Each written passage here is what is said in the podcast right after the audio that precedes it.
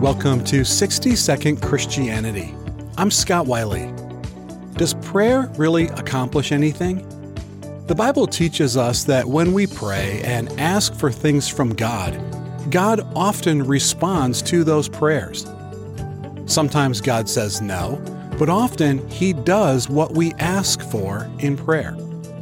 Jesus said this in Luke 11 9 through 10 Ask and it will be given to you, seek and you will find, knock and it will be opened to you. For everyone who asks receives, and the one who seeks finds, and to the one who knocks it will be opened.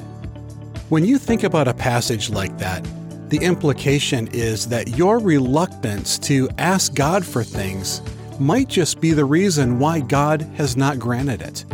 Again, the answer might be no, but ask, because He delights in answering. Thanks for listening.